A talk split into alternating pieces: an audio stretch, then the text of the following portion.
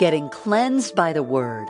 That's the title of Doctor Michael Youssef's message, next on Leading the Way. How can the seed of the Word of God be deeply planted into our lives? How can that happen? How can we keep these weeds from coming back all the time? I can tell you that. It certainly is not by a quick ten minutes on reading the Scripture. It's by spending time, taking time, reflecting deeply on the Word of God. Thank you for listening to Leading the Way with Doctor Michael Youssef. If you have faith questions, allow me to take a moment to invite you to speak with a Leading the Way pastor.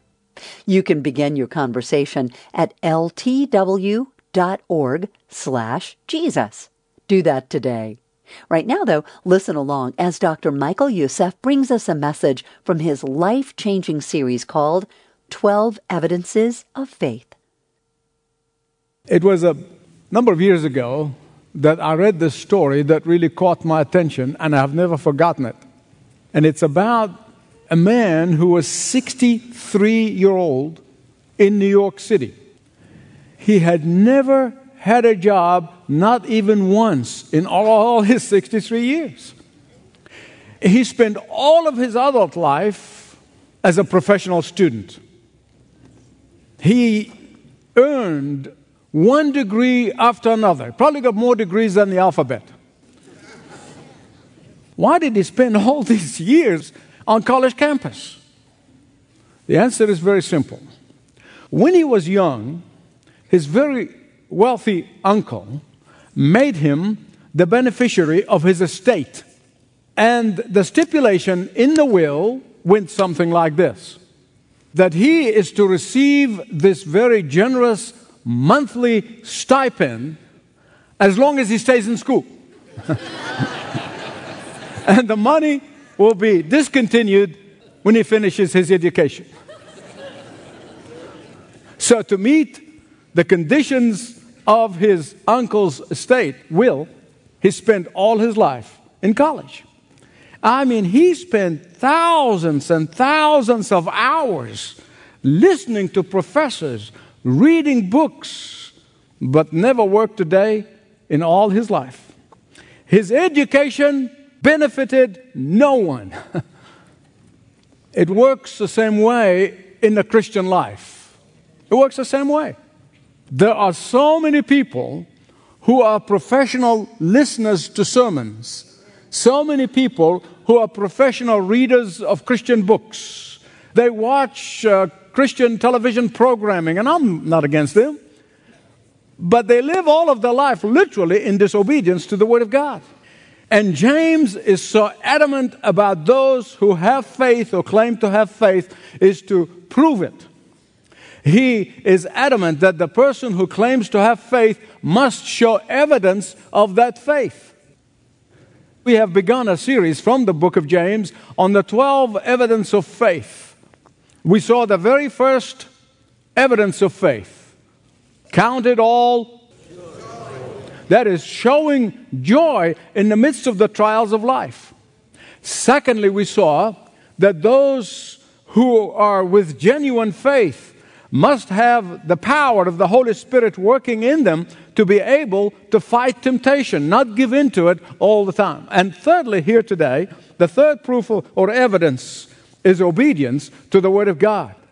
But before James could talk about obedience, he points his finger on some of the things that could be hindrances to obedience. I want you to try to imagine your mind as a field. And that field is left to its own devices. Never been touched. What's going to happen? It's going to be filled with weeds and thistles. Right?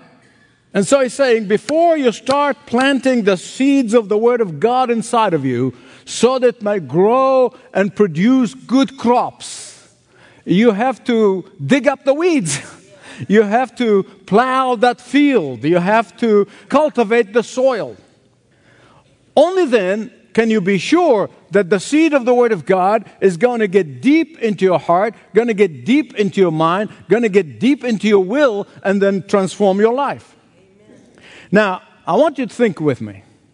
Think of the Bible studies or the groups, uh, outside groups, and all the so-called fellowships, and even some churches that you may have been to that never talk about confession. In fact, the word confession is almost an anathema in some evangelical churches. And yet, that is the very thing that you must begin with to cleanse and prepare the soil of your heart for the planting of the Word of God. Begin with confession. Why is that so important? Listen carefully, please. Because when you confess, God already knows. And so when you confess, you are agreeing with God. But if you say, my parents made me do it, my wife made me do it, my husband made me do it, and so blame somebody else, you will never go to stage one. How can you plant the seed to take hold into your soul of your life? Confession. It's a cleansing operation. And that is why before James talks about obedience to the Word of God, verses nineteen to twenty-one, he says, know this, my brother. He says, know what? Know what? Know that there are some weeds and thistles that are filling your heart and your mind that needs to be dug up. You need to deal with it. What are some of these weeds? He goes on to tell you. You don't listen very well. You fly off the handle. Then find out what the facts are. When you are easily and constantly fussing and fuming and complaining about everything, when you're full of your own importance and the importance of your ideas and your views and, and your opinion, when you get easily angered, when things don't go your way, and you get frustrated, when all of that happens, and when you do that, you can read the Bible all day long. You can hear the sermons all day long. You can watch Christian television all day long, and it does not affect you. The seed is basically falling on fallow ground. It is not going anywhere.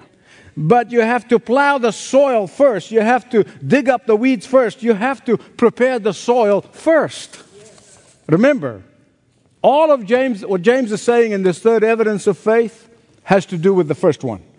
All of them actually go back to the first one. Count it all what? Joy. Having joy in the midst of trials. Why?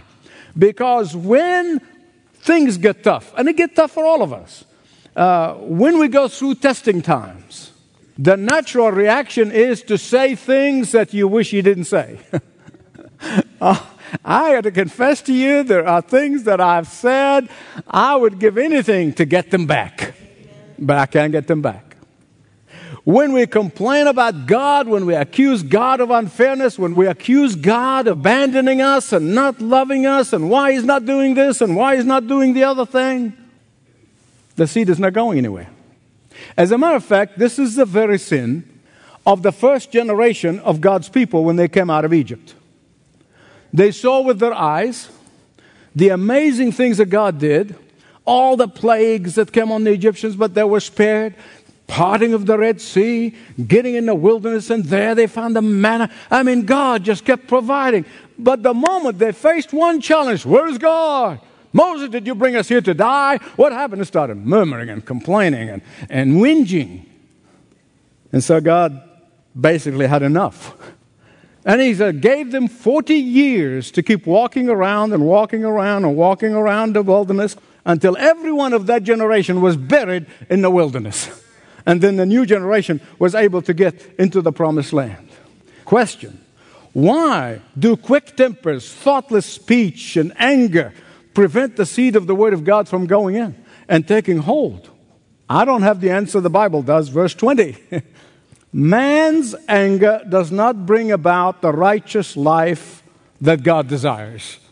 Underline it. You see, you cannot become what God wants you to be when you're constantly foaming at the mouth, spitting and sputtering. Throughout the Scripture, we see how anger caused people to lose the blessing. We see example after example in the scripture. Cain got mad at God for not accepting his offering the way he wanted to offer it, not the way God taught his parents. And he got mad at God, and he took it out on his obedient brother, Abel, and he killed him.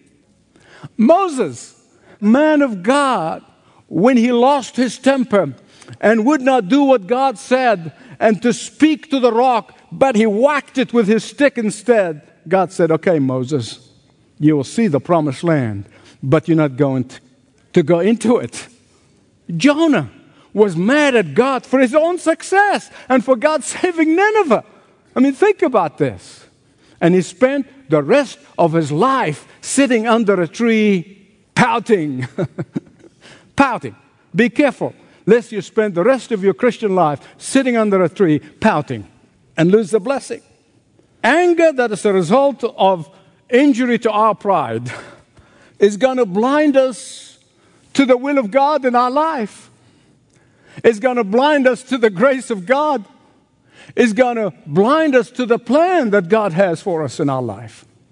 Verse twenty-one, you have to pull out these weeds of anger so that the word of God can be implanted in your heart. How do you do that? First, by confession. Confession is a beautiful word because through it, the Holy Spirit comes in and begins to do his cleansing of our hearts.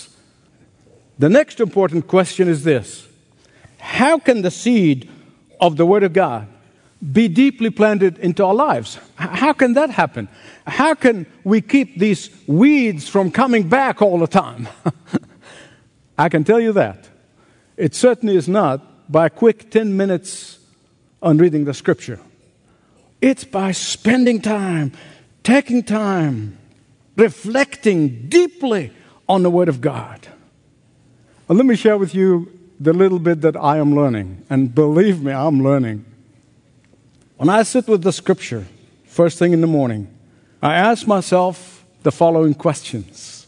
Is there an example for me to emulate?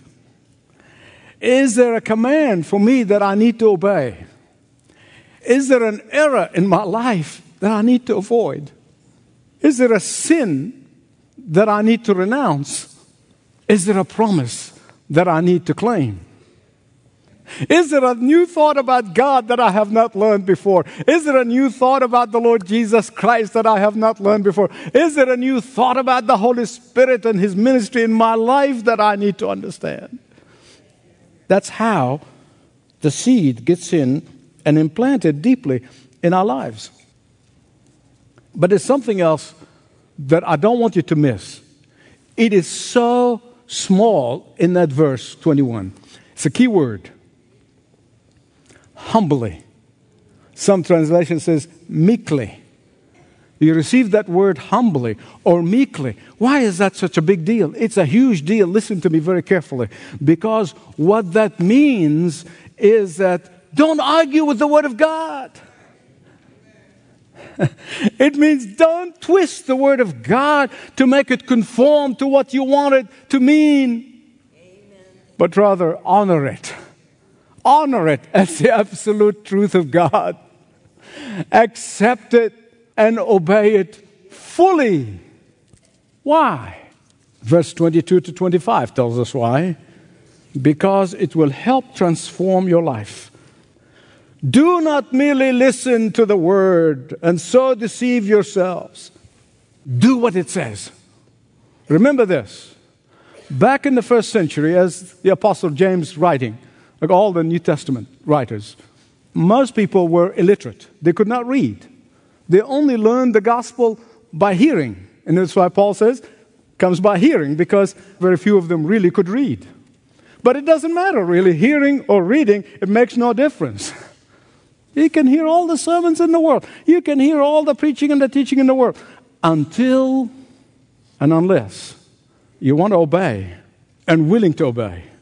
Allow the seed to go deep so to transform your life. Change your life. Become more like Christ every day. It's like the guy who spent all his life in college. Didn't help anybody. Why? James said, these professional hearers or readers are like someone who gets up first thing in the morning and looks at a mirror. But he never does anything about it. That's what James is saying. The truth is, when the Word of God confronts us with our sin and our shortcomings, and oh my goodness, that happens every morning for me, it is not just to make us feel temporary bad. And a lot of people do. They feel temporary bad when they hear a convicting message, or they hear read something in the Word of God, and they've just temporarily felt bad. God does not want you to feel bad, temporary or otherwise. Did you get that? God wants you to come to Him for cleansing, for empowering, for strength, for forgiveness. It's still an issue that I need to repent of. It's still an issue that I need forgiveness in. It's still an issue that I need strength to overcome. Is there an issue that I need cleansing and removal from my life? See, that's what the mirror calls you and calls me to do. Here's a warning. The person who hears or reads the Word of God and does not obey it, he will live a frustrated life. Maybe even, I dare say, a depressed life. It's like someone said, impression without expression leads to depression. So the third evidence of real faith manifests itself how? By weeding out the things that don't belong, planting the Word of God deeply into the heart and the soil of our hearts, so that obedience to that Word does its transforming work. It does its transforming work. Takes away the frustrations, takes away the anger, gives you joy in the midst of trial. Question: what does the fruit of obedience look like? Again, James tells us, verses twenty-six and twenty-seven. He said, first he said, we'll give you the ability to control your tongue. He touches on it. The importance of the speech. Why our words are important. Jesus answers that question. He does. In Matthew twelve thirty-four, he said, from the abundance of the heart, the mouth speaks. Or the mouth speaks out of the abundance of the heart. What's in the well comes out in the bucket. When somebody says, well, you know, he, his bark is really worse than his bite. Well, his bark is the bite. So the mouth speaks what's in the heart. That's why it's important. So the question is, do you praise God all the time? Do you bless God? Or do you complain all the time, thinking of something that's just not going right and complain about it? Do you bless or do you curse? Do you criticize or do you encourage? Do you put people down or do you lift them up? And the second fruit of that obedience to the Word of God is showing kindness. Why? Why is that important? Because showing kindness is love in action. There's no use saying I love somebody and I see them in distress and I do nothing about it. Showing kindness is love in action. Showing genuine compassion is an indication of a heart that has experienced the power of the Word of God, a transformation. Expression of authentic caring to those who are most desperately in need is evidence of faith. Remember, back then, the reason he mentioned specifically the widows and the orphans, back then they were the most desperate people in society. They have no social security, no government programs, and, and no child care. But it doesn't matter. It doesn't matter. The issue is the same. The point is the same. If you show kindness to the desperately needy, it gives evidence of the fruit of obedience to the Word of God. Third thing, he says, as a proof of obedience to the Word of God. What is it? Separation from the world. Okay, Michael, we're all going to go up to the mountains, live in bubbles, or we're going to go to the nunneries and the monasteries. And No, no, no. That's not what he's talking about. The Bible talks clearly about living in the world, but not of it. So what does it mean? Simply this. Don't read the junk that non-believers read. Don't watch the raunchy stuff the non-believers watch.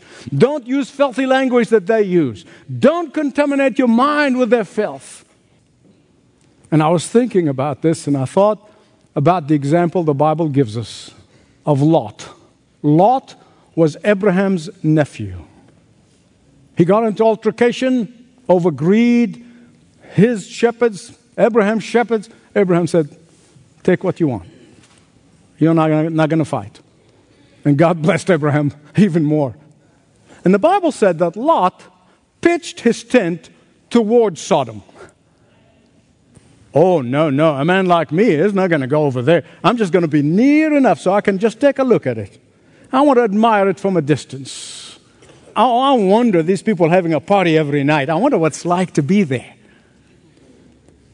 Day after day, he pitched his tent towards Sodom. Be very careful. Be very careful if your tent is towards Sodom of this world. And the next stage, the Bible said, he was in Sodom. Oh, probably thought to himself, you know, I'm going to witness. I'm just going to be a good light to these people. I'm going to... You get the third stage in the Bible. He is part and parcel of that miserable culture. He was sitting at the gate, which means that he became part of it. And as a result, he lost his testimony. He lost his family. He lost everything. And the angels had to drag him out because of the intercession of Uncle Abraham. Contrast that with the Lord Jesus Christ. The Bible said it's for whom and through whom all things were created. He was in the splendor and the glory of heaven. But out of obedience to the Father, he came to earth. Lived as the poorest of the poor, did everything in his life in obedience to the Father. And the Bible said that's why today he sits on the rim of the universe. He is in control. He owns everything, not just the earth, but also all the galaxies, because of his obedience to the Father. The question I wanted to think about: am I like Lot or am I like Jesus? Am I like Lot or am I like Jesus? Getting Cleansed by the Word. That's the title of today's message from Leading the Way with Doctor Michael Youssef. And if you're not sure about where you stand in your spiritual journey, then we invite you to speak with a Leading the Way pastor. Start that conversation by filling out a quick contact form. Go to L T W dot org slash Jesus. And if today's message brought you encouragement and you'd like to help others right there in your neighborhood and in neighborhoods like yours all around the world experience the truth of God's Word through the teaching of Doctor Michael Youssef, won't you consider a financial gift? Here's how to get in touch with us or learn more. eight six six, six two six, four three five six. Or you can go online to L T W dot org. In fact, let me mention quickly several ways that you can stand with Doctor Youssef. One is by becoming a frontline mission partner. This is not a clever name for a giving campaign. This is how we view all of those who partner with Leading the Way. You are standing right there on the front lines of spiritual battle with Doctor Youssef and with our worldwide staff. So learn how you can go to the front lines with Doctor Youssef by calling eight six six, six two six, four three five six or L T W dot org. Now, as a frontline mission partner, you'll get a nice discount in our online store, and Doctor Youssef will send you a special gift. That's for all new partners. Plus, you'll be the first to get ministry updates. Now, we also appreciate your one-time gifts. Some use a bonus from work or maybe a tax refund to pour a few extra dollars into expanding the kingdom of God through Leading the Way. Our contact information once again, eight six six, six two six, four three five six. And online at L T W dot org. Or write to us at Leading the Way, Post Office Box two zero one zero zero, Atlanta, Georgia, three zero three two five. Alrighty, there's the music that means it's time to say goodbye. But I have just enough time to invite you to join Doctor Michael Youssef for another edition of Leading the Way. We'll see you then.